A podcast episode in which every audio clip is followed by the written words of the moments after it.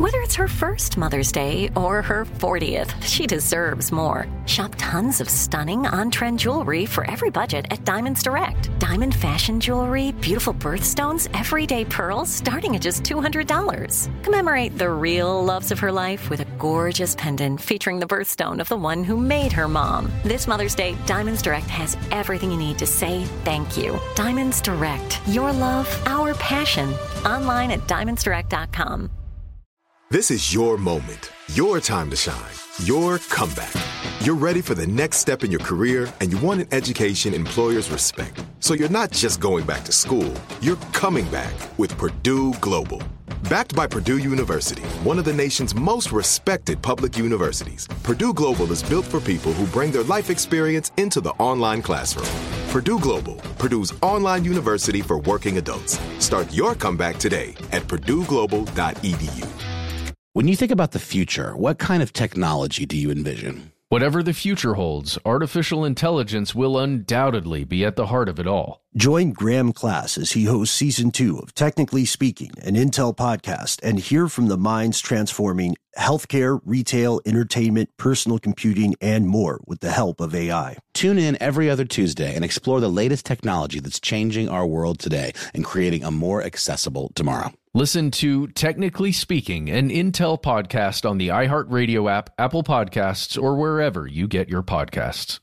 What's up? This your boy Lil Duval, and check out my podcast, Conversations with Unc, on the Black Effect Podcast Network. Each and every Tuesday, Conversations with Unc podcast feature casuals and in-depth talk about ebbs and flows of life and the pursuit of happiness. Unlike my work on stage, I tap into a more serious and sensitive side to give life advice and simply offer words of encouragement, yet remind folks to never forget to laugh. Every Tuesday, listen to Conversation with Unc, hosted by Lil Duval on the Black Effect Podcast Network, iHeartRadio app, or wherever you get your podcasts. Presented by AT&T. Connecting changes everything. From UFOs to psychic powers and government conspiracies, history is riddled with unexplained events. You can turn back now or learn the stuff they don't want you to know. A production of iHeartRadio's How Stuff Works.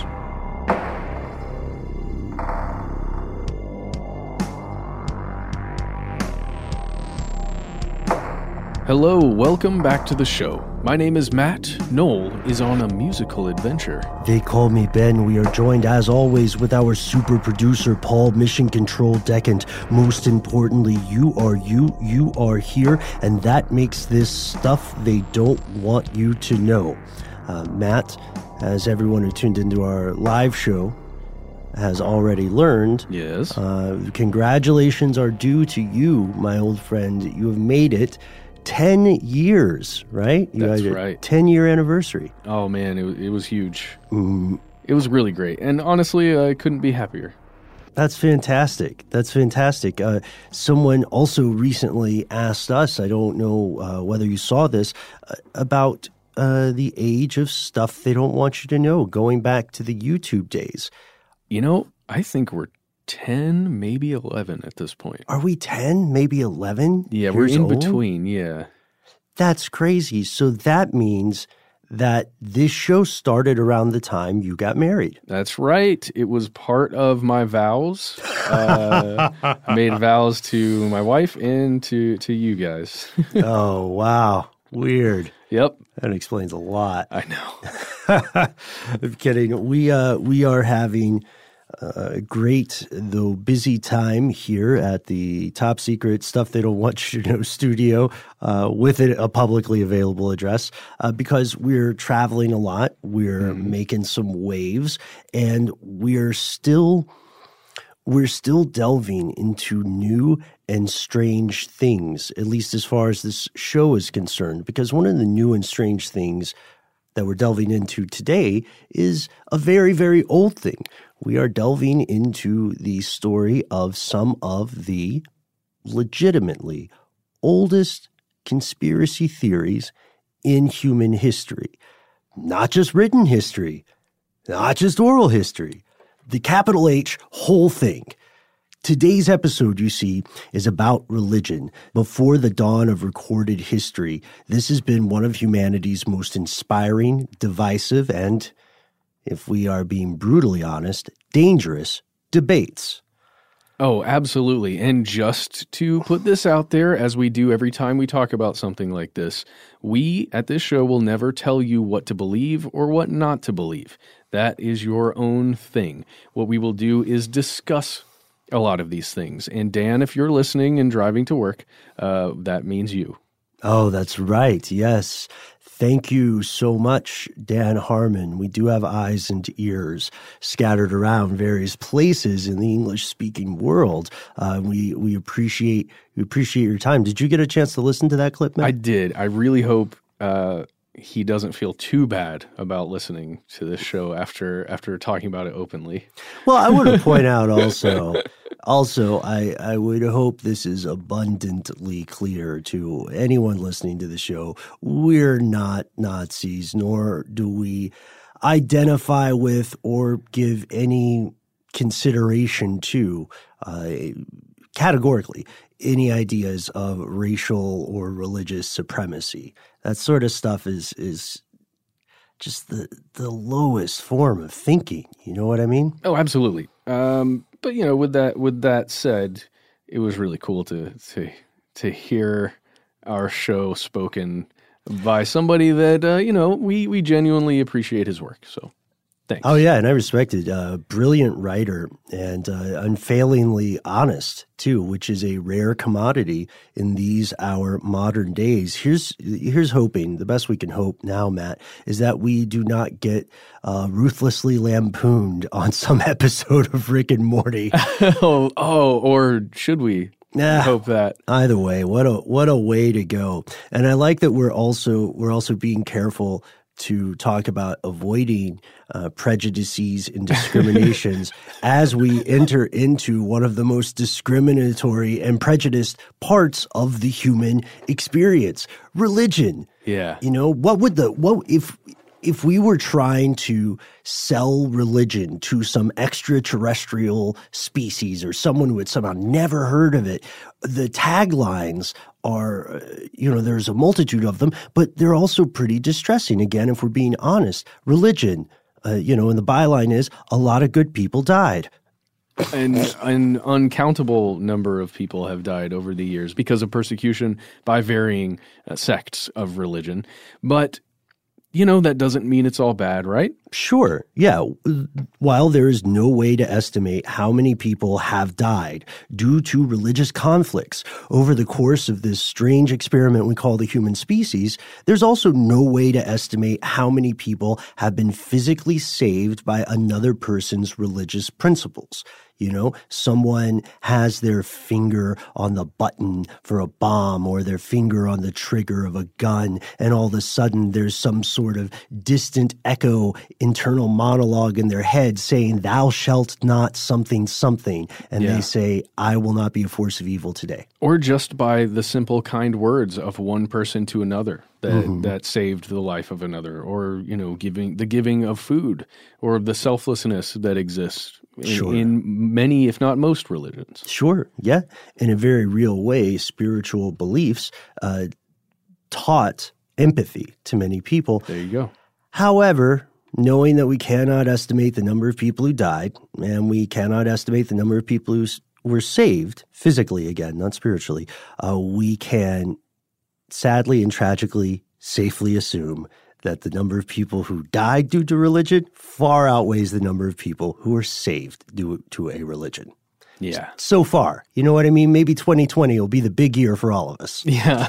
Well, we also can't continue without stating the fairly obvious, but maybe something we don't think about very often mm. is that religion can be used as a, con- a control structure for the masses uh, a control structure for the mind, essentially. An opiate of the masses. Yeah, as I mean, the quote goes. Yeah, I mean, it can be used in those ways if wielded.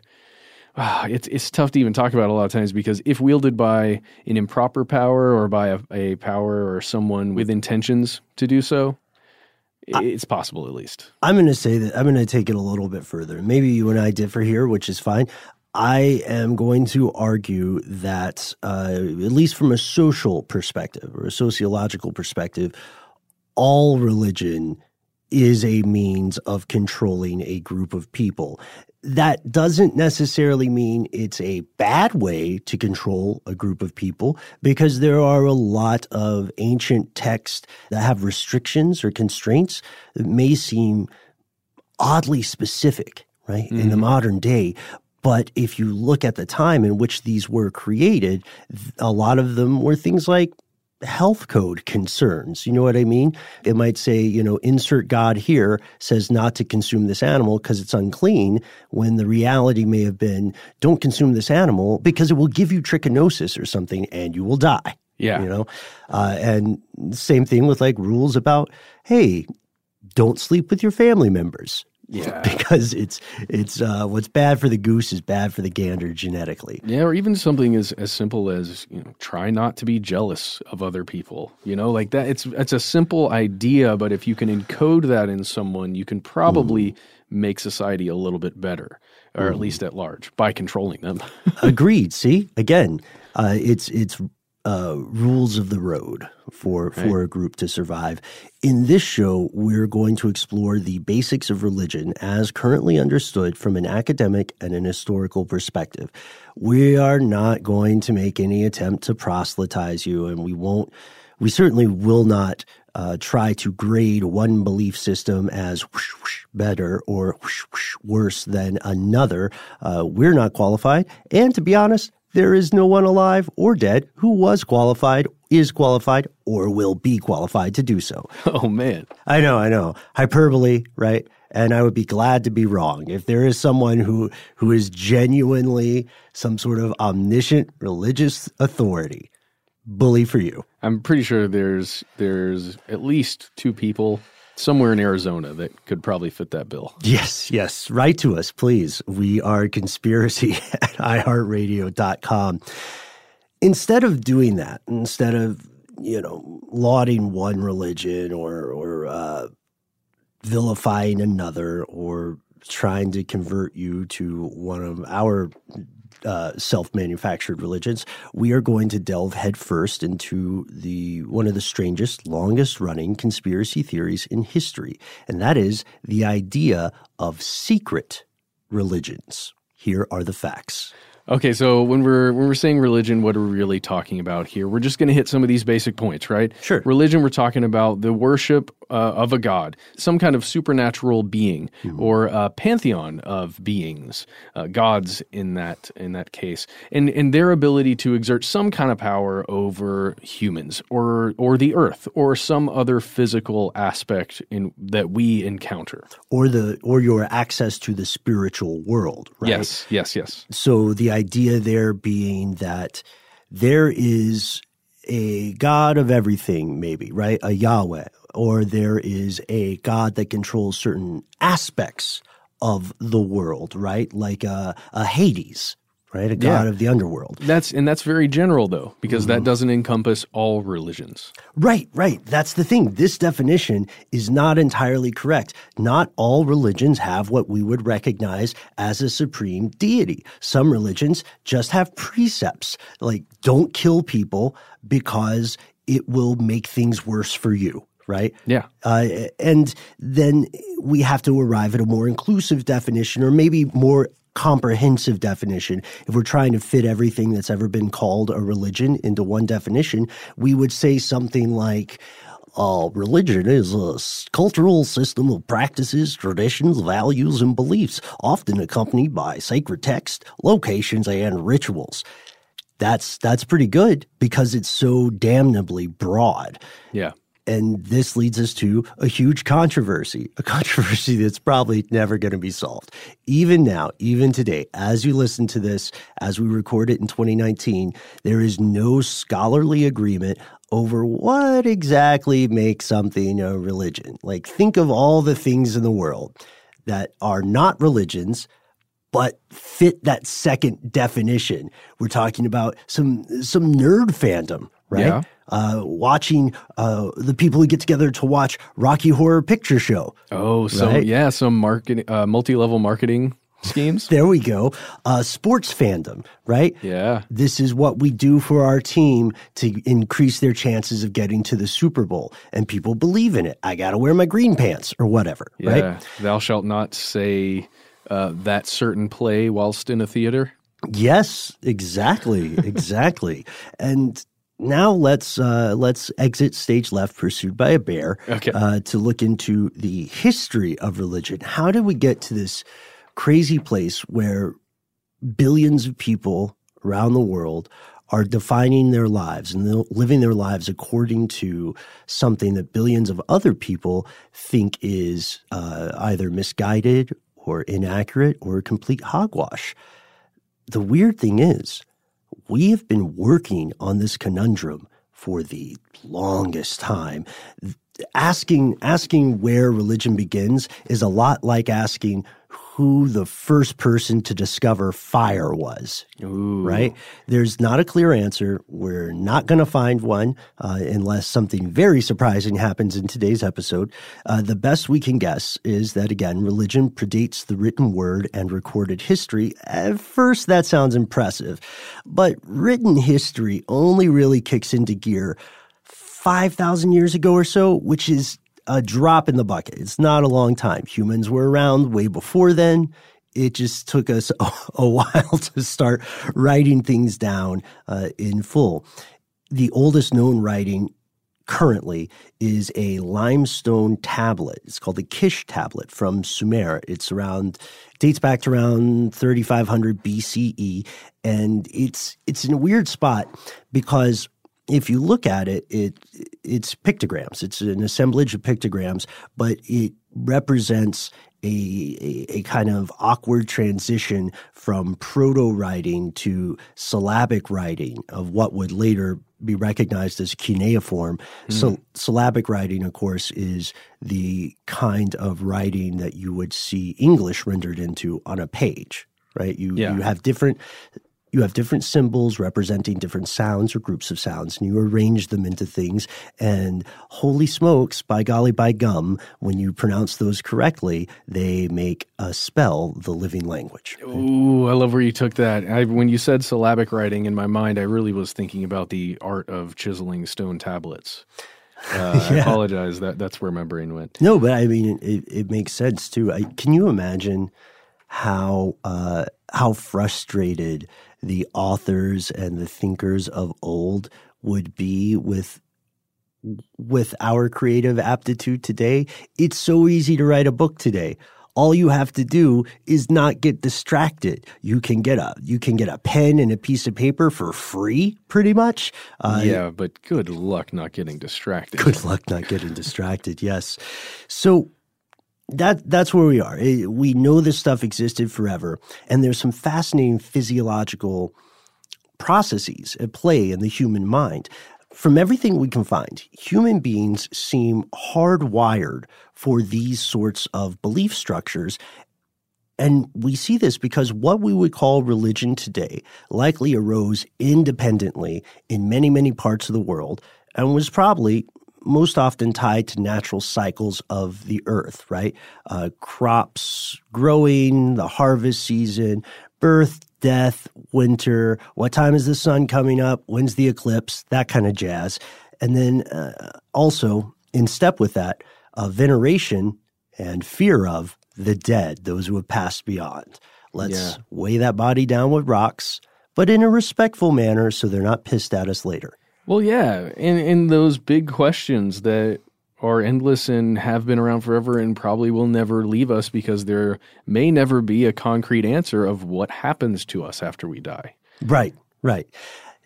Exactly. We do, however, know the oldest universally agreed recorded religion. We we have been able to get a ballpark sense of where and when that began. Oh yeah, sure. So the the oldest recorded religion goes all the way back to Mesopotamia. Mm-hmm. And a lot of the practices that we know about from here likely began as the worship of some kind of natural forces, as Ben was speaking about earlier, seeking some, you know, supernatural intercession for crops. I mean, making sure that we have enough food to feed all the humans that are around us, as well as feed the animals mm-hmm. that we need to sustain our lives. And also, you know, trying to avoid some kind of natural disaster that exists within their part of the world, say a tornado or a flooding or something to that effect. And, you know, when you're thinking when you're thinking about the Mesopotamians and what they were, what their beliefs were back then, you have to first start with knowing that they were polytheistic, meaning they they worshipped several major gods and then numerous, well, thousands at least of minor gods. Mm-hmm. Yeah, exactly. Each Mesopotamian city, whether Sumerian, Akkadian, Babylonian, Assyrian, and so on, they not only had the universally recognized pantheon of Mesopotamian gods, they also had their own patron god or goddess. So for uh, for a good analog of this, if you're familiar with U.S. cities, imagine just for the sake of argument, the entire country had the same polytheistic religion. But in addition to the the pantheon that everybody in the country agreed upon, each city had its own specific god, a god for Los Angeles, a god for Chicago, like god, a patron god, right, something. right, a god for I don't know Spokane or Syracuse. You know, that that's the sort of environment in which these people lived. And each Mesopotamian era or culture had different aspects, expressions, or interpretations of the gods. This is something we see again in, in Greco Roman culture. For instance, Marduk, god of Babylon, for example, was also known in Sumer, but he was Enki or Ea.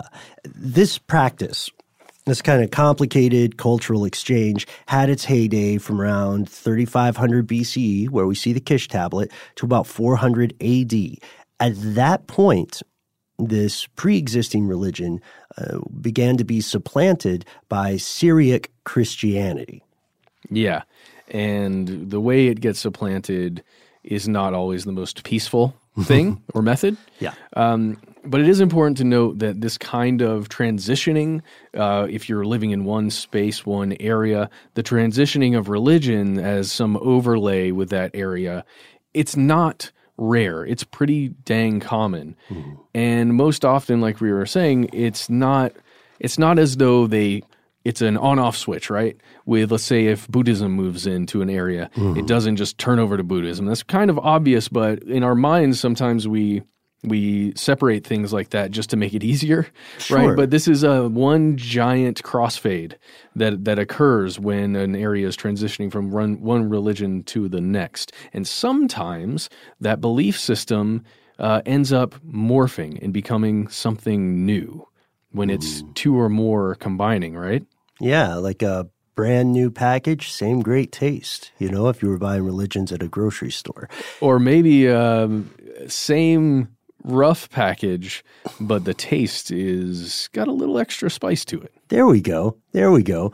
Uh, with new ingredients. Yeah. So I, I think that's a more apt comparison that you've just made, and this goes to a larger point. It's something that I think escapes a lot of us. It definitely escaped me when I was a kid in history class or you know reading various uh, dusty tomes because of the huge, huge uh, disparity between the average human lifespan and the length of time that it takes a global or large spread systemic change to occur. Because of that disparity, we have a terrible on the ground perspective of what history is, how it's happening. It is so incredibly rare to be a person or people who can look around in the present day, whenever that is, and say, oh, this, this is a huge event in history. Uh, we can do it now I hate to quote Fox News here, but now more than ever, we can be aware of those moments because we can communicate on a global scale so quickly, right? People around the world watched the moon landing and everybody kind of got it was a big deal. You know what I mean? But 400, 500, 600 years ago, much, you know, not, not to mention even further back, if you were living in a town, you would see the change of history, or you would see the tide of history turn on a slower intergenerational axis. Maybe you were raised, for instance, uh, Christian, but your uh, your older relatives who maybe said they were also Christian, still had a lot of practices and beliefs that were veneration of ancestors or uh, worship of a polytheistic assemblage of gods. And so for you, that would be the reality. That would be how things always were. And then you would die. And then your children or your offspring or younger people in your area, uh, if the Christian religion was on the rise, they would always be Christians, but maybe they would still have a couple of traditions that they didn't really understand. You just always did that because grandma did it. You know yeah. what I mean? Oh, you can. I mean, just because we mentioned my wife earlier, I would say that there's a lot of that that exists within her families, uh, you know, the varying branches of her mm-hmm. family as, you know, Santeria and things like that make their way into Catholicism as some of those uh, older traditions morph into um, things that you would do for the the church essentially uh, it's it's fascinating and a little bit of foreshadowing here i like that matt because this means that some of these practices had to continue in secret. They became conspiratorial uh, due to the repressive policies of the dominant state governments or religions, which usually were hand in hand and inseparable, right? God is the king, and so on. Somehow, plucky little tykes that we are, humanity manages to survive this very strange cyclical practice, this battle of ideas and ideology, and it leads us to today. So, what is the state of religion today as far as we understand it? We have some statistics and we have some inspiring news. It turns out that several very ancient religions have survived this strange cycle, this strange war of ideas, uh, and we'll explore them in depth after a word from our sponsors. This episode is brought to you by Terminix. Terminix can't help you solve the world's biggest mysteries or take on alien life. At least not the ones you're thinking of. But they can help take care of pesky invaders in your home. Like the ants in your kitchen, the roaches under your sink, and the termites in the walls. Because when pests show up, so does Terminix. No matter what type of pest it is, they can Terminix it fast with personalized pest care that puts you in control. Their expertly trained technicians may not know true crime, but they know their local pest pressures. And with customized plans tailored to your specific situation, you get everything you need to not just get pests out, but keep them out for good. Between their speedy service, caring technicians, and over 95 years of experience, it's no mystery why they're trusted by homes and businesses everywhere. So if you have a pest problem, don't stress it. Terminix it. Visit Terminix.com to book your appointment online today. That's T E R M I N I X.com to book online today. Live Nation presents Concert Week. From now through May 14th, get $25 tickets to over 5,000 summer shows. That's up to 75% off a summer full of your favorite artists like 21 Savage, Alanis Morissette, Cage the Elephant, Celeste Barber, Dierks Bentley, Janet Jackson, Meghan Trainor, Peso Pluma, Sean Paul, Sum 41, and many more. For way less. Grab your tickets now through May 14th to see all of the artists you love all summer long. For just $25 each. Visit livenation.com slash concert week to buy now. That's livenation.com slash concert week to buy now.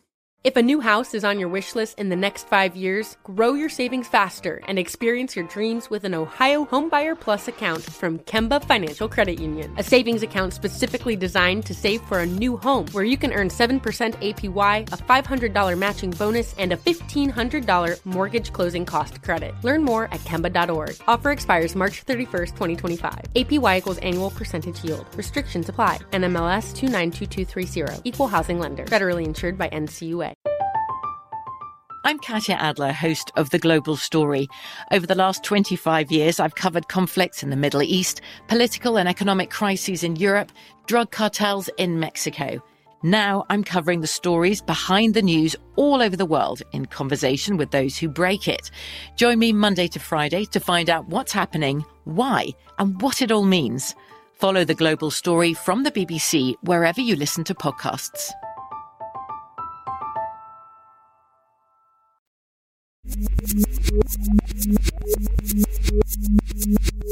Yes, we're back. And as we were saying, some of these quieter religions have survived in the corners of the world, in places where you may not expect to find them. And uh, we're going to talk as well about some of the oldest existing religions. Where we're going to jump into a lot of statistics, as you mentioned right now, about what our religious world looks like today. Right. So, according to all official sources, and even to um, anecdotal stories you can find in oral traditions, many ancient religions have more or less completely died out. They were supplanted by a newer spiritual rival, or they were, as you as you mentioned earlier, Matt, in our grocery store analogy, they were absorbed into a more popular system. It's it's interesting too when you listen to or you read transcriptions of uh, oral retellings and folk tales because religious wars are sometimes depicted not as arguments over ideology or spiritual values, they're depicted as wars of survival and attrition against strange people, right? Like when we did our episode on the uh, the people, of the Setaka, right? Oh, yeah. In North America, or what's now called North America, they the the antagonistic people, the so-called giants, Siteka, were not depicted as people who had a a different lifestyle or a rich spiritual culture. They were just a rival group competing for resources. And then later, this kind of stuff gets um, gets airbrushed, gets the made for TV treatment, and then some some other community leader comes along and says, "Oh no no no no no no! I mean, the war wasn't really about fresh water or grazing land. It was that." Uh, our God told us to do it, and that's why we did the right thing. Yeah, Maratuk told us to go over here. Mm-hmm. We we we Babylonians took over all of this land because he we were told to. Right, right. And I love that you point this out because the rule is usually that religions will die or be absorbed into a different model over time. You will not, for example, find a ton of at least publicly accessible temples and churches uh, dedicated to worshiping Marduk or, or, or Marduk or Marduk. Yeah, exactly. You will, however, find that despite that, despite that unpleasant fact, that many religions of ancient, ancient times have enormous staying power even today. People will usually say that the oldest known existing religion, extant religion, is Hinduism. It originated in the Indus River Valley, part of modern day Pakistan, sometime around 2500 BCE or possibly earlier. And just to stop on that point for a second, it's a little bit difficult to pinpoint the origin of Hinduism because, unlike some other religions, it doesn't have a particular founder that one can point to. There's no Ahura Mazda, no Moses, Abraham, Jesus, and so on. It also doesn't have a single text, a, a Bible, a Torah, a Quran. And this leads scholars to conclude that what we call Hinduism today is an amalgamation of a great number of pre existing traditions and beliefs. The question then becomes how far back do those traditions and beliefs date? Yes. Right? Is it is it five thousand years? Is this a situation where some of these these beliefs and practices predate the written word? Yeah. Does it go back to the Vimanas and back to the stars? Right? Like this is this is a thing that people probably drop acid and talk about all the time. but but as far as proving that, it's very difficult. So we ju- we just know that at some point around at least 2500 BCE, these things all came together into what we call Hinduism. Uh, the oldest script uh, is the Rig Veda, also believed to be ancient, thousands and thousands of years old. And the next oldest religion that is still around today is Judaism. That's correct. I would like to say that uh, Hinduism um, did something very smart. In keeping or having staying power with their religion because they invented reincarnation, which meant that everybody who's ever worshipped Hinduism made it back here somehow. in some. Discovered, please. Discovered. And that, of course, is is a joke. I do not mean to insult anyone's beliefs. Okay, uh, yes, you're absolutely right. The next oldest would be Judaism because that um, it originates in the southern Levant. We talked about that area before, Mm-hmm. and it was founded by the biblical Moses, that a lot of us do know, but. The Jewish history traces it back to earlier than Abraham. And the most important religious text here was the Torah, of course, and still is the Torah, and it's part of a larger work. Uh, uh, what is it called? The Uh, Tanakh or the Yeah, the uh, the Hebrew Bible, you'll hear it called as well. Tanakh. And this is this is interesting because similar to Hinduism, you know, there's that there's this official founding, right, or this uh, the, this official this is Judaism Yeah. kind of moment, but uh, but but Jewish history traces back before then, right? Yes, As- exactly. As as, a people, and there's a lot of historical work done there. And then uh, let's say the third uh, ancient, oldest extant religion, Zoroastrianism, originating in Persia, modern day Iran, around 1500 BCE. All three of these religions still have adherents today. Of the three, Zoroastrianism is probably the smallest, as an estimated 200,000 followers around the world. Yeah, by far. Right. And it's important to state that there are uh, a, a couple of mm, couple of issues with with the with calling those three the oldest extant religions. But we'll get to them in a second. Let's look at the largest religions today. We pulled some numbers from a couple of places, including the Pew Research Foundation. And the Pew Research Foundation, along with some other folks, broke it down this way. And he said the largest religion in the world today is Christianity at an estimated 2.3 billion followers. And then Islam comes in at number two with 1.8 billion people. Hinduism, still at it, uh, quite successful, 1.1 billion people. Then Buddhism comes in at about half a billion. And then let's let's group a bunch of other religions together into what's called folk religions. That would be 0.4 billion, which I feel is a little bit of a cop out. But there, there's another group we skipped over, which is if we included this, this would be the third largest religion. Mm-hmm. 1.2 billion people in the world consider themselves unaffiliated with any particular belief system. And in many places on earth, this group seems to be on the rise. Okay, we tease some issues with these numbers. Here's the problem.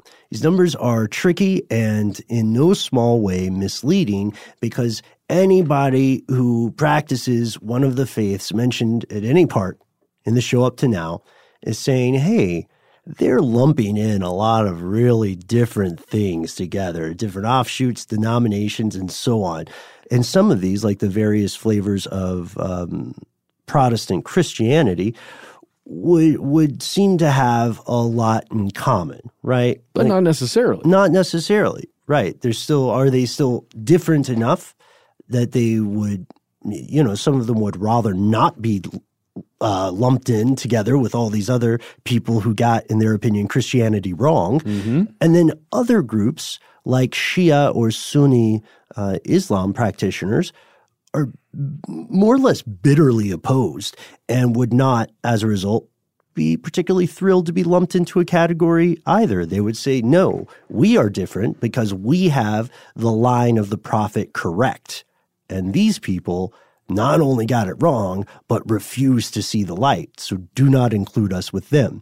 And then, Yeah. you know, if pushed to the point, then probably still be like, well, they're still Muslims. So they got that part right. Oh, yeah. Uh, so they're still like not as bad as an apostate or not as bad as a non Muslim, but still, it's important. We're different. Why are you calling us the same? Well, yeah, absolutely. Well, in a lot of a lot of this goes back to those people that we mentioned there are unaffiliated in any way with some kind of religion, and that goes right back or the rise in that number goes back to the secular thinking that exists in our world now and has always existed, but but again, it's it's morphed a little over time as science continues to improve, as technology improves, as the need for explaining a lot of these things morphs for mm. us because we're kind of replacing a lot of that with these little um, black boxes in our hands that we carry around.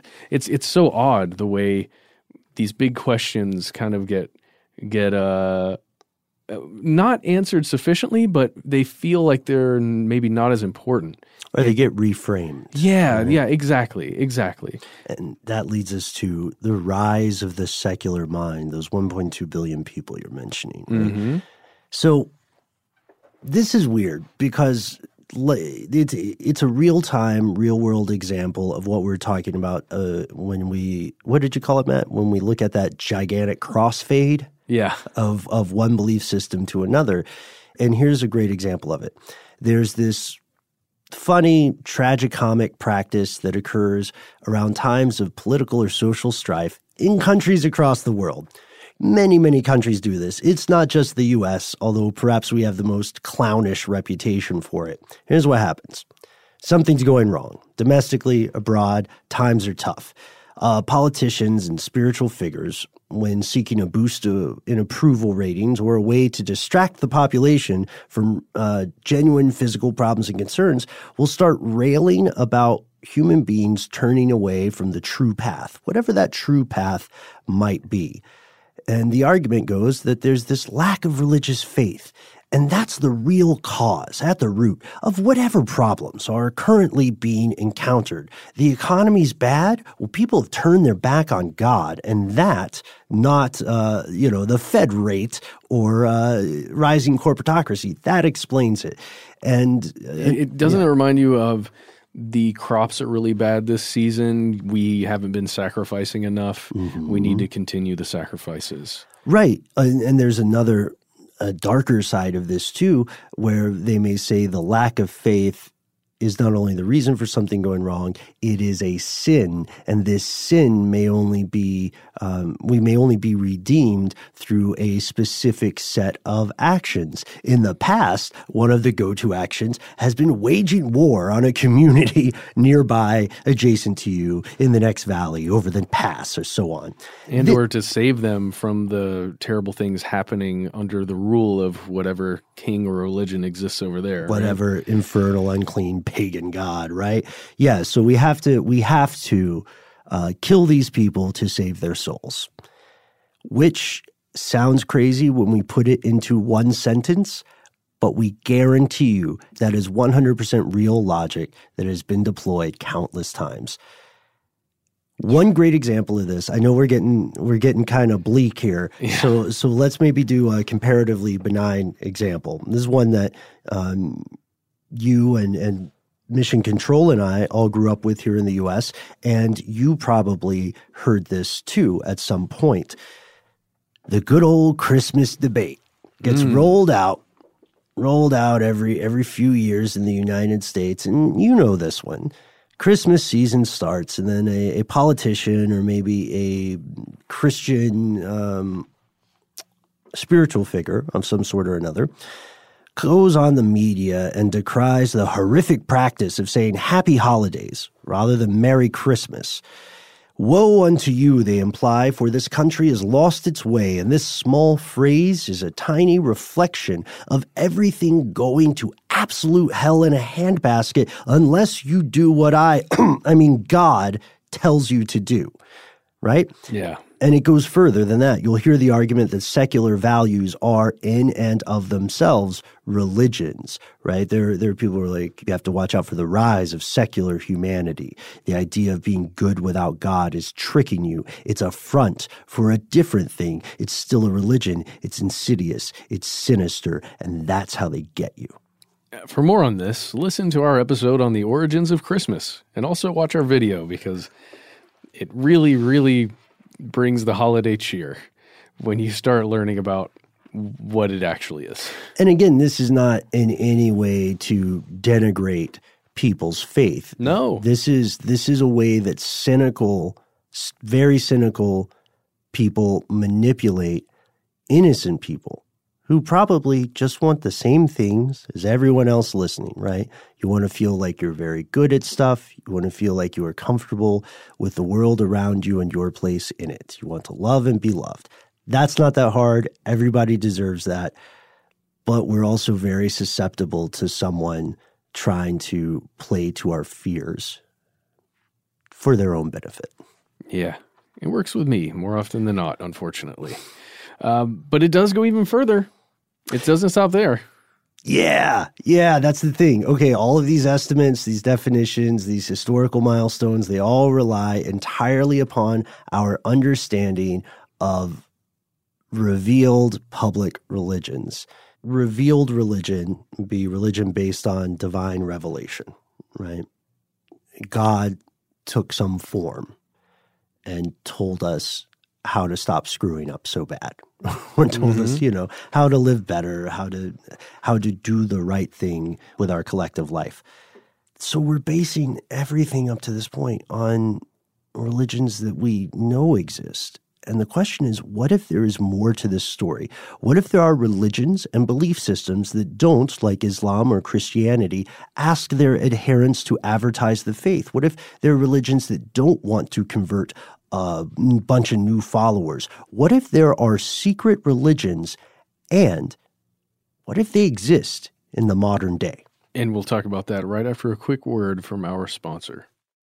This episode is brought to you by Terminix. Terminix can't help you solve the world's biggest mysteries or take on alien life. At least not the ones you're thinking of. But they can help take care of pesky invaders in your home. Like the ants in your kitchen, the roaches under your sink, and the termites in the walls. Because when pests show up, so does Terminix. No matter what type of pest it is, they can Terminix it fast with personalized pest care that puts you in control. Their expertly trained technicians may not know true crime, but they know their local pest pressures. And with customized plans tailored to your specific situation, you get everything you need to not just get pests out, but keep them out for good. Between their speedy service, caring technicians, and over 95 years of experience, it's no mystery why they're trusted by homes and businesses everywhere. So if you have a pest problem, don't stress it.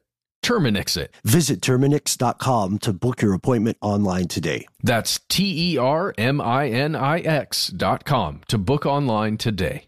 Live Nation presents Concert Week. From now through May 14th, get $25 tickets to over 5,000 summer shows. That's up to 75% off a summer full of your favorite artists like 21 Savage, Alanis Morissette, Cage the Elephant, Celeste Barber, Dierks Bentley, Janet Jackson, Meghan Trainor, Peso Pluma, Sean Paul, Sum 41, and many more. For way less. Grab your tickets now through May 14th to see all of the artists you love all summer long. For just $25 each. Visit livenation.com slash concert week to buy now. That's livenation.com slash concert week to buy now.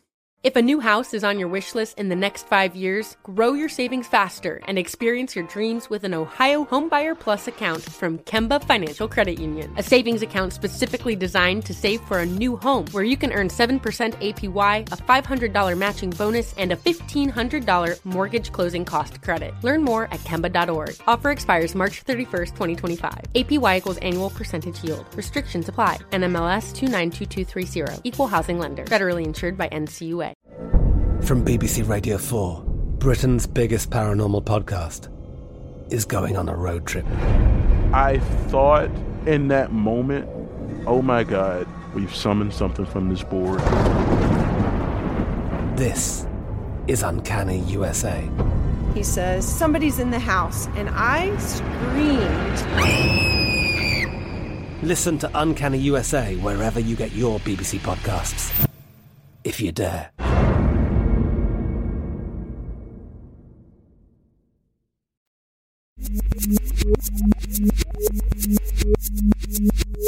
Here's where it gets crazy.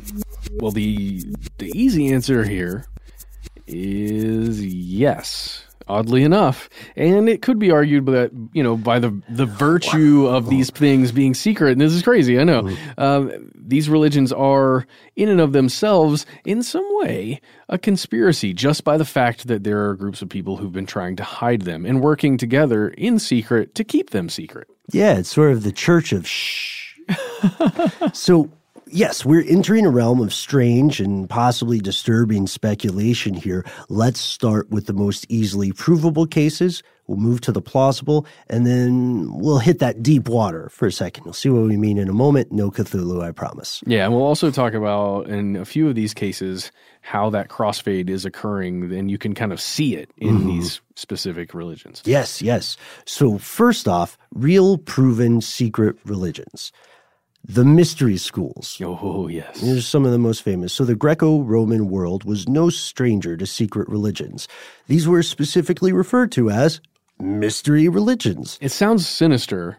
Mystery school, mystery religion, like there's Mm. something really wrong going there or it's it's bad. Yeah. But a lot of times it's just mysterious, y'all.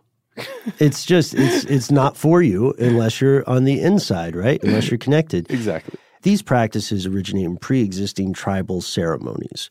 These were performed by people all throughout the world. And a lot of these practices were things that we could maybe see or encounter analogs of or descendants of today, but we we don't know exactly what they did. A lot of that will be lost to history. In the tribal communities where these practices originate, every member of the community, the clan or the village was initiated. And then, you know, they were brought in to become a member of this school or this belief system. But in Greece, initiation became a matter of personal choice, meaning that the people who would induct you, they could decide whether or not you didn't automatically deserve to be inducted and you didn't automatically have to. You could say no. It might be very politically or even physically dangerous for you, but you could say no. Absolutely.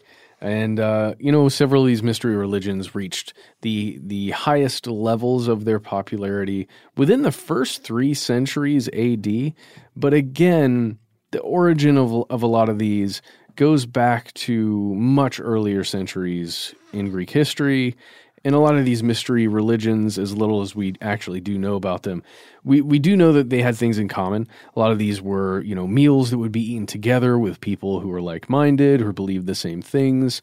Um, there would be some form of physical movement that venerated something, right? A dance of some kind and other ceremonies like that. And there would a lot of times be, or probably the most important let's say, Mhm. would be the initiation rites that occur for every new member that joins officially into the group. Yeah. Yeah.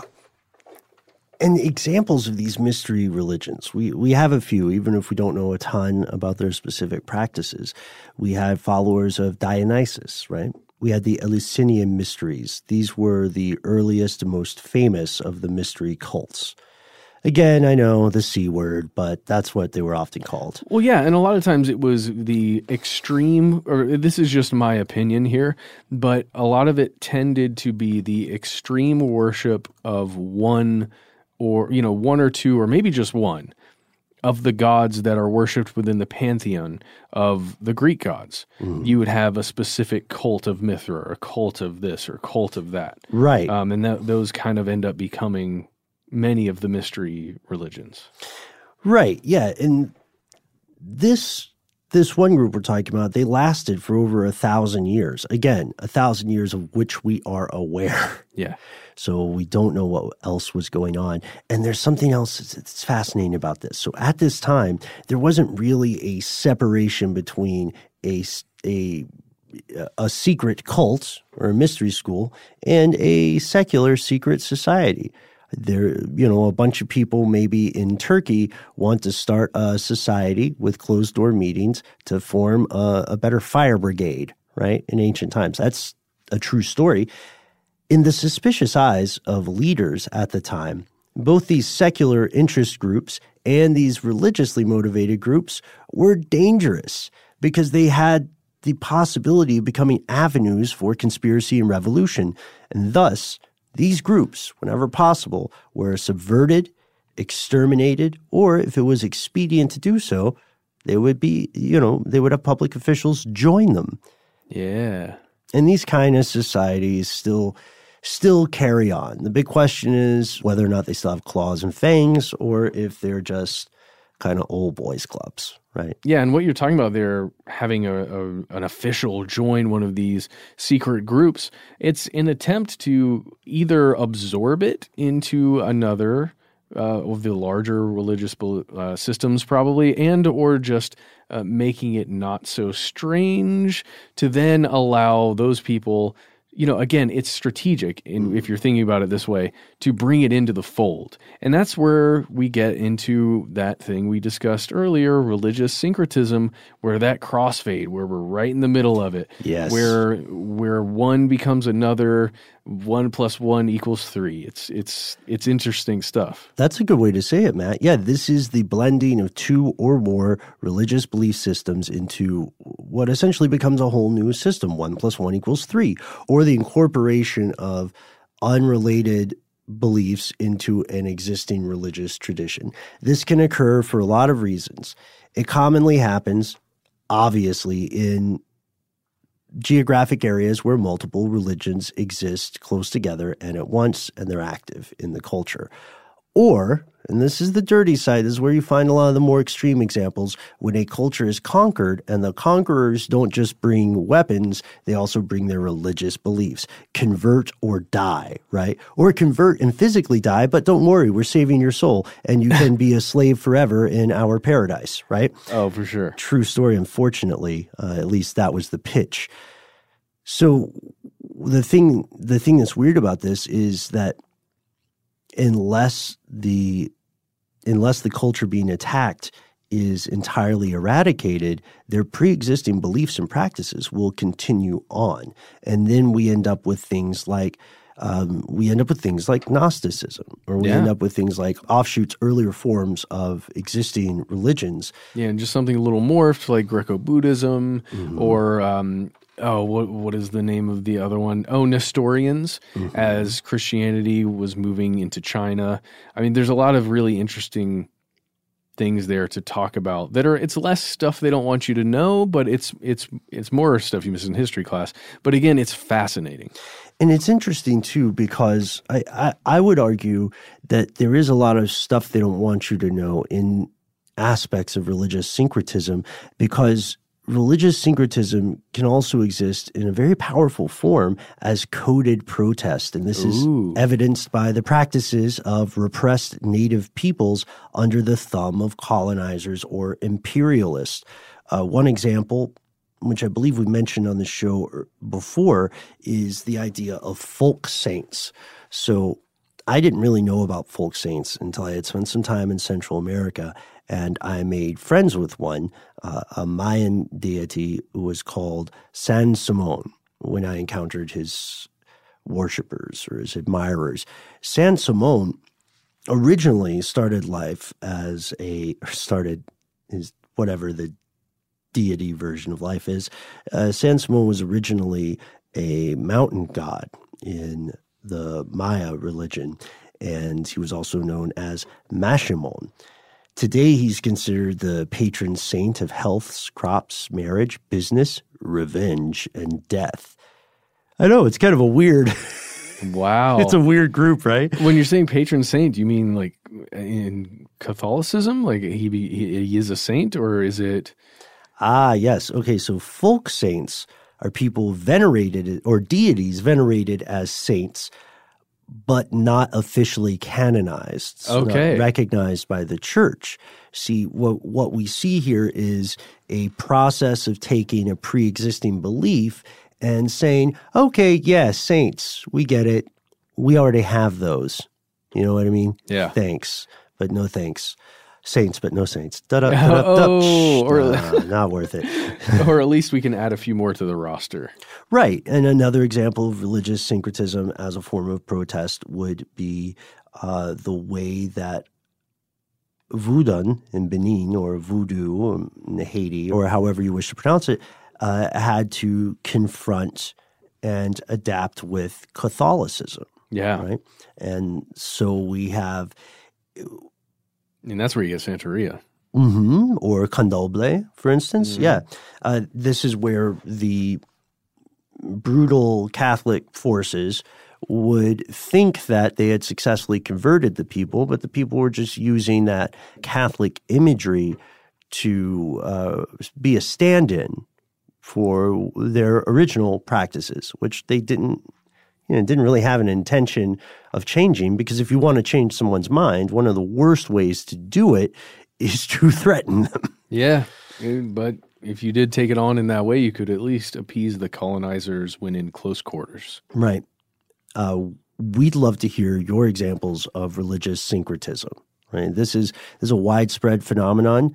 Uh, we know that a lot of ancient belief systems in smaller communities may may be practiced Yeah. still today, uh, having been I don't want to say contaminated or adulterated, but having been influenced by different uh, different religions that some they somehow encountered. Yeah, I, I would have to say just really fast as a mention here. Today is the first time, and I don't know how this occurred, the first time that I realized that it was Greek influence that gives us depictions of a human Buddha within Buddhism. I did not realize that at all, but it's be, it's because of trade routes that existed and uh, just the influence of uh, people from Greece who you know had certain religious beliefs who then as they move forward and are continuing on encounter buddhism they enjoy you know they believe that let's say more than they believe their other original traditional beliefs then they start to follow buddhism. And as they're thinking about buddha they rather than seeing it symbolically the way it's been represented for hundreds and hundreds of years they truly imagine Buddha as the man, as this human being, you mm-hmm. know, son of a virgin woman. Mm-hmm. And they begin using their culture that exists within them and the way they view art, the way they think about these things, and they apply it to Buddha. And that was fascinating to me. I know it was a long-winded way to No, say just right. like the statues that in my mind are of Buddha are really Greek. Yeah, or at the very least, heavily, heavily influenced. right? Yes, exactly. By by, that frame, Mhm. and there there's a word for that, right, Matt? Yes, vocabulary word of the day, everyone. Interpretatio Graeca. And that just means essentially interpreting the world by, by, or really through Greek eyes or by Greek means. And these are just some of the numerous examples. Please, please, please let us know other examples you've seen. This stuff is endlessly fascinating. Yeah, and it's really just interpreting all of the other religions, the gods, all the things that that people from you know uh, from that time, from that early civilization, as they're encountering these other things, how they view them. And it's strange because when you think about it, religious syncretism could, at its best, be a very inclusive approach to belief. There are other things that are very much not syncretic, or at least no longer are. There are religions that are entirely dictated by lineage. These are, in short, clubs you cannot join. If you are most of the people who will ever listen to this show, you cannot join some religions. No matter what you do, no matter how good you are, how helpful, how noble, etc., you just didn't have a chance since the day you were born because of who your parents were. One great example of this, uh, with which I have some personal experience, is a group called the Druze, D R U Z E. The Druze are a unique people and belief system who originated in Egypt but have spread across the world uh, with a lot of concentrations in Lebanon, Syria, Israel, and Jordan. The religion's membership is predicated on these certain lineages, and this means that one cannot convert to this religion. One cannot become a Druze. They also practice a form of religious syncretism in a way. I'm interested to hear what you think about this. To avoid persecution, especially in very religiously conservative areas, they would publicly adopt a religion if they had to, but they would continue to practice their own real belief system in secret. Uh, Druze religion is seen as an outgrowth of Islam that incorporates elements of Judaism, Christianity, but it's different from all of those religions. Greek philosophy, here you go, Matt, and uh, what people have described as problematically as Asiatic thought heavily influenced the foundation of the religion.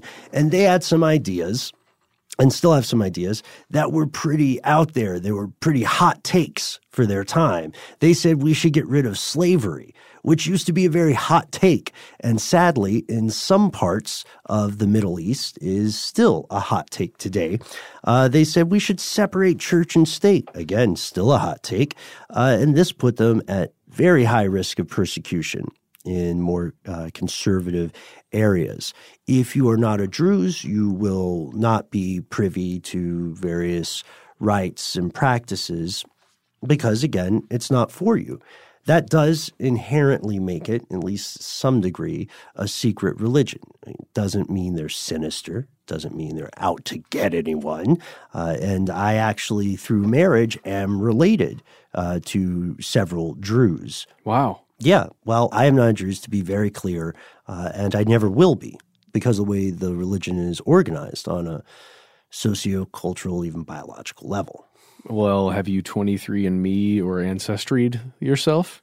Mm. Because maybe you are Druze. Because it'd be hard to fight against if you did. I don't know. You did a test. I don't know if it works that way. And it's also kind of, you know, people's beliefs are important to them. I know. I, I don't want to be one of those actually people. I'm a two percent Druze. Right, right. So uh, let me two percent in. You know what I mean? I I think that's kind of disrespectful. You know, I mean, even for me, even to talk about it in this way that I am. Apologies. No, no, no. I, I think as long as we are respecting uh, the boundaries that uh, that a group has set, absolutely, that's the best we can do there are other similar cases of that. Oh, but, yeah. The, sorry, I wanted to bring this up earlier. Mm. We were talking about this secret religions.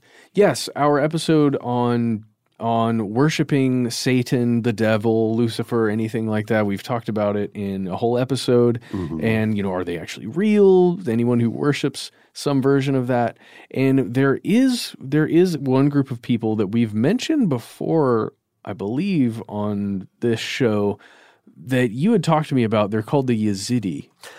Yes, a little bit uh, Luciferian, mm-hmm. one might say, because of the the differences in doctrine here, which will be very brief. We could delve into that in a separate episode. Okay, uh, they've been vilified before as quote unquote.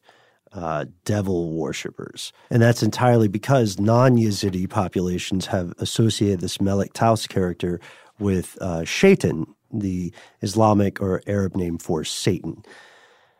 Yazidis for themselves find that offensive and and don't clear, clearly don't agree. There's not, as far as we know, a community of people who says, yes, there is a divine good God and we're with the bad one. Yeah. There's nobody, there's, there's not yet a provable community of people who are at that level of edge lordism.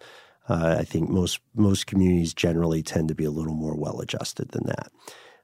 But it is plausible. I would say it's more likely than not uh, that many local religions have existed for a long time and exist today more or less unknown to outsiders. Let's call these like insular community systems or insular tribal religions. And I thought you would appreciate this one, Matt. And let's just go to an extreme example. What are the spiritual beliefs of the people on North Sentinel Island? How would we know that? We don't. This, right? This belligerent community. Google it if you have if you somehow have not heard of this. is a fascinating story that Matt and I have been tracking for God since 2013 or so. Uh, we learned about it in 2012.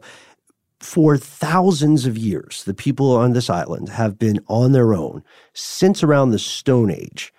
They likely have a religion because again, humans are hardwired to generate and propagate these sorts of belief systems, but their religion has been so far removed from any other belief system on the planet. They have not encountered some form of religious syncretism, right? Oh, you're, oh, wow.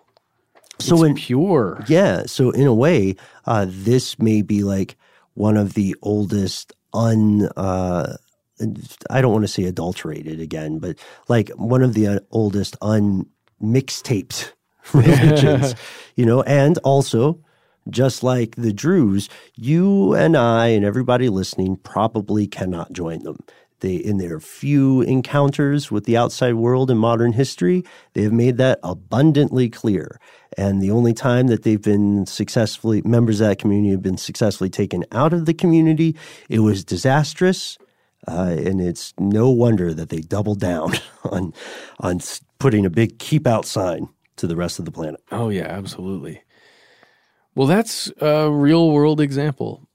What if we wanted to go down the, the rabbit hole a little bit further? What if we Hmm. get to something that maybe isn't even necessarily a religion? Mm-hmm. It's a, maybe a closer to a society, but it does have religious belief perhaps built into it. Whatever could you be talking about? The Illuminati.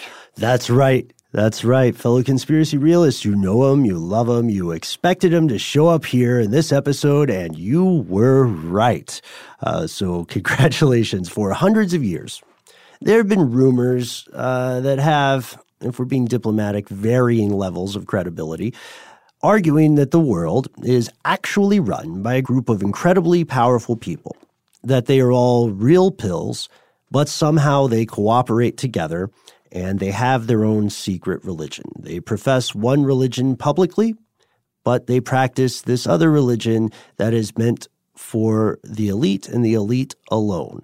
And you'll hear various fringe uh, researchers, or I would say fringe speculators, saying that you know they secretly continue uh, the ancient mystery schools, right, or some Mesopotamian polytheistic religion, and that they consider things like Christianity or or uh, Buddhism or any any younger religions tools to control the masses, manipulation systems for slaves. Yeah. And there's no lack of let's let's say this again in a diplomatic but accurate way. There's no lack of people claiming to have evidence that this is true. Yeah. All I would say, Ben, is that the answers to our questions about the Illuminati all exist on a stone castle on the top of a hill with a man who is known only as the songwriter. Mm-hmm. And if you seek under the Silver Lake, you may find him. Are you talking about Philip K. Dick?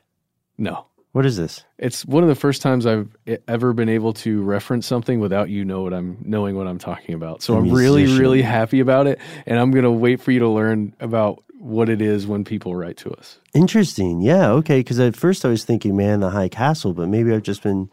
Oh, I'm so excited. Switched because yeah, maybe I'm. I'm yeah. I'm, I'm, it's obscure. I promise you, it's obscure, Oh, yeah. and uh, Is it cool? it's really cool. Does the reference work? um, I don't know, but we'll just have. They to, were great. Yeah, I think I think it's cool. Oh, thank you, man. I'm excited. Um, Nintendo Power is involved as well. Is this Castlevania? No, God, I'm way off. I think hearing castle is just throwing me. it's actually not too far off. But it is a video game. uh, no, It's not a video game. no. Wow. Yes. There's a mystery afoot. Uh, how appropriate for this episode. So while I'm caught shading on this, uh, yeah, I'm, I'm flummoxed. I'm, I'm stumped. Uh, we know that there are different um, different things that are purported to be evidence of an existence of a, a sinister secret uh, religion practiced by some relatively anonymous cabal of people, right? Yeah. And some of these things are real. The Bohemian Grove does have this ritual called the cremation of care, wherein they ritualistically burn an effigy and they get really weird about it. It seems to be a rich boys club, but for people who believe that there is a secret religion in play, this is a smoking gun, Yes. or I should say, a, a smoking effigy. Yeah, you're you're I mean you're correct. That's what it is for those people. It's it's tough though um to cuz we can't really we can't fully prove anything like that. You know- is it truly religious belief just because they you know, do something. If someone participates in something like the cremation of or ritual, Right. right? Does it mean that they actually believe a whole separate set of beliefs and that they're all working together for some goal. That's why it's so difficult for us to really explore something like the Illuminati because Mhm. we know there's that real thing called the Bavarian Illuminati that we've talked about numerous Sure, times, right? worshipped, yeah. Yeah, but like right now, I mean, if someone is in a secret religion like that, Uh-huh. they're not gonna.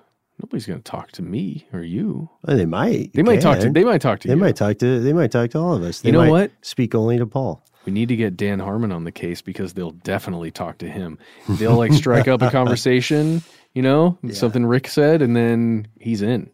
You know, here's the problem, though, Matt. If something like that existed, and if it was that powerful, then why would we be able to talk about it so openly and so easily? You know what I mean? Yeah. Because we we did a what three part series on on the so called Illuminati, and I think we did I think we did a pretty good job of of separating some facts from some Mhm. fiction and fancy there. But again, that's that's the biggest argument. If it, if it were something that existed, it were dangerous, it were a potent force in the world, then why? It's okay. It's kind of like the Ouija board argument. If there is a way to reliably contact the afterlife, if if we if we say that people some part of us exist after the corporeal body no longer functions, then would the way to contact the afterlife really be a mass-produced board game by Parker Brothers? Has has is that has is it possible that just ghosts are real and they're like, why is no one taking this Ouija board thing seriously? It's our one chance to talk to you. It just it doesn't match up, you know. And I don't mean to I don't mean to sound dismissive of that.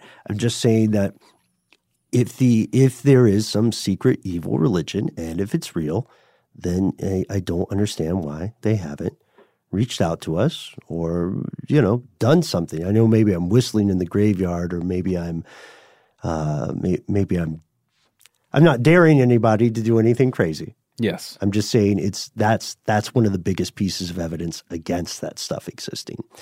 That doesn't prove it doesn't exist. The same thing with evil religions, the ideas of secret Satanists, which you already mentioned, but it does this all leads us to one concrete answer.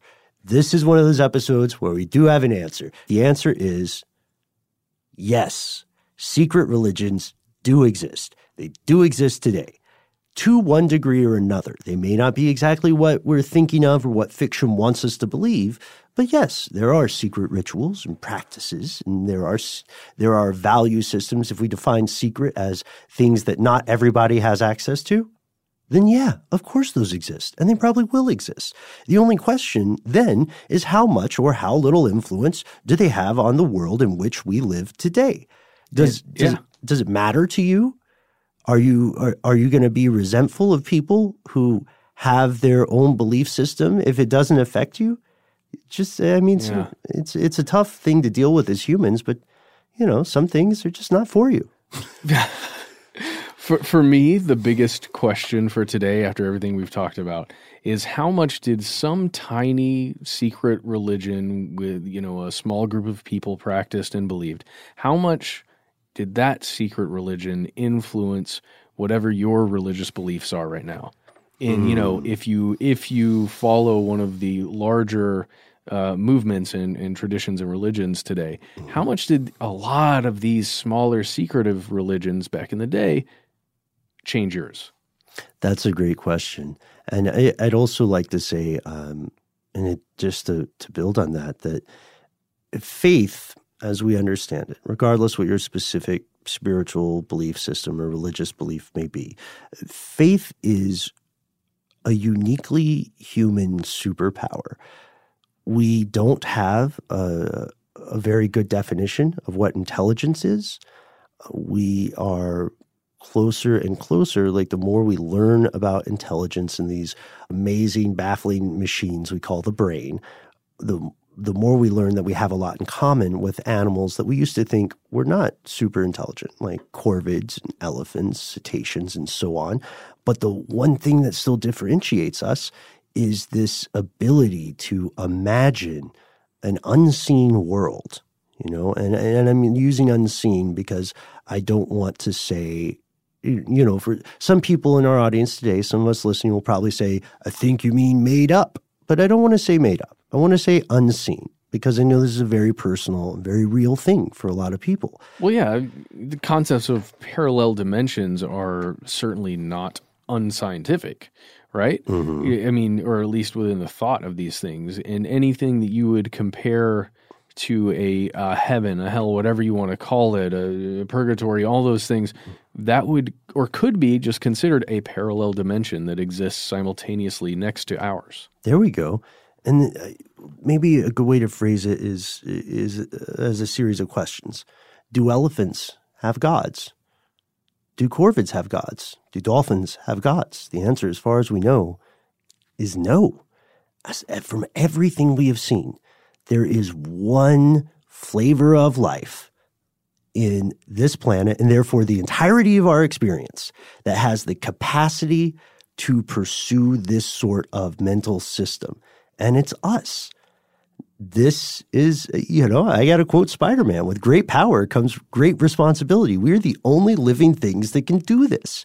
And regardless of how we may feel on individual levels about individual examples of this, we have to sit back and admit that is astonishing.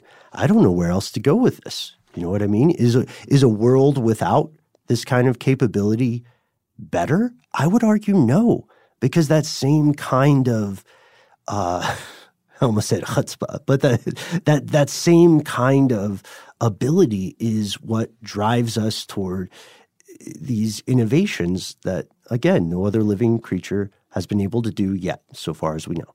Absolutely. So go ahead and if, write to us if you have any thoughts on any of this stuff. We'd love to know what you think. You can find us on Instagram, Conspiracy Stuff Show, Twitter and Facebook, Conspiracy Stuff. You can visit Here's Where It Gets Crazy. That's our our community page on Facebook where you can have a conversation with everyone else listening uh, who is willing to also go there to uh, talk about all this stuff together. Because I think this could be some pretty ripe uh, conversation. Right. Yeah, I agree. And if you would like to speak to us directly and avoid the social meds and ails, uh, you can you can call us. We do have a phone number. We are one eight three three STDWYTK. Leave a message. You could get on the air. Let us know if you don't want to be on the air, if it's just personal for Ben, Noel, Paul, and I, and anyone else who may have worked on the show before. Looking at you, Seth and Maya. Uh, if you don't want to do any of that stuff, you can leave us a good old fashioned email. We are conspiracy at iheartradio.com.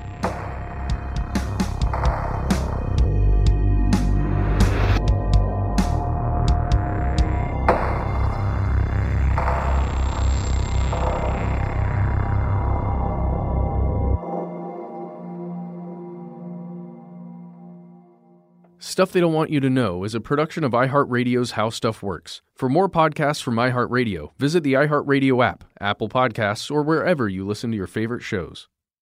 If a new house is on your wish list in the next five years, grow your savings faster and experience your dreams with an Ohio Homebuyer Plus account from Kemba Financial Credit Union. A savings account specifically designed to save for a new home where you can earn 7% APY, a $500 matching bonus, and a $1,500 mortgage closing cost credit. Learn more at Kemba.org. Offer expires March 31st, 2025. APY equals annual percentage yield. Restrictions apply. NMLS 292230. Equal housing lender. Federally insured by NCUA. I'm Katya Adler, host of The Global Story. Over the last 25 years, I've covered conflicts in the Middle East, political and economic crises in Europe, drug cartels in Mexico. Now I'm covering the stories behind the news all over the world in conversation with those who break it. Join me Monday to Friday to find out what's happening, why, and what it all means. Follow The Global Story from the BBC wherever you listen to podcasts. Xfinity has free premium networks for everyone this month, no matter what kind of entertainment you love. Addicted to true crime? Catch killer cases and more spine-tingling shows on A&E Crime Central. Crave adventure? Explore Asian action movies on Hi-YAH. Searching for something extreme? Check out skating, snowboarding, and more on Fuel TV Plus, the global home of action sports. And find crowd-pleasing bops on iHeartRadio's Hit Nation playlist. There's new free shows and movies to love every week. Say free this week in your Xfinity voice remote. Are you still searching for your perfect place to call home? Well, now is the time to buy at Fisher Homes. If you're looking to move in before the end of 2024, May could be your last opportunity to start building your dream home and close before the year's end. If you're hoping to move in even sooner, Fisher Homes also has homes that are move in ready and waiting for you, where you can start enjoying the benefits of homeownership even faster. Schedule your personal tour with a new home advisor today at FisherHomes.com and make this spring the season you find your perfect home sweet home.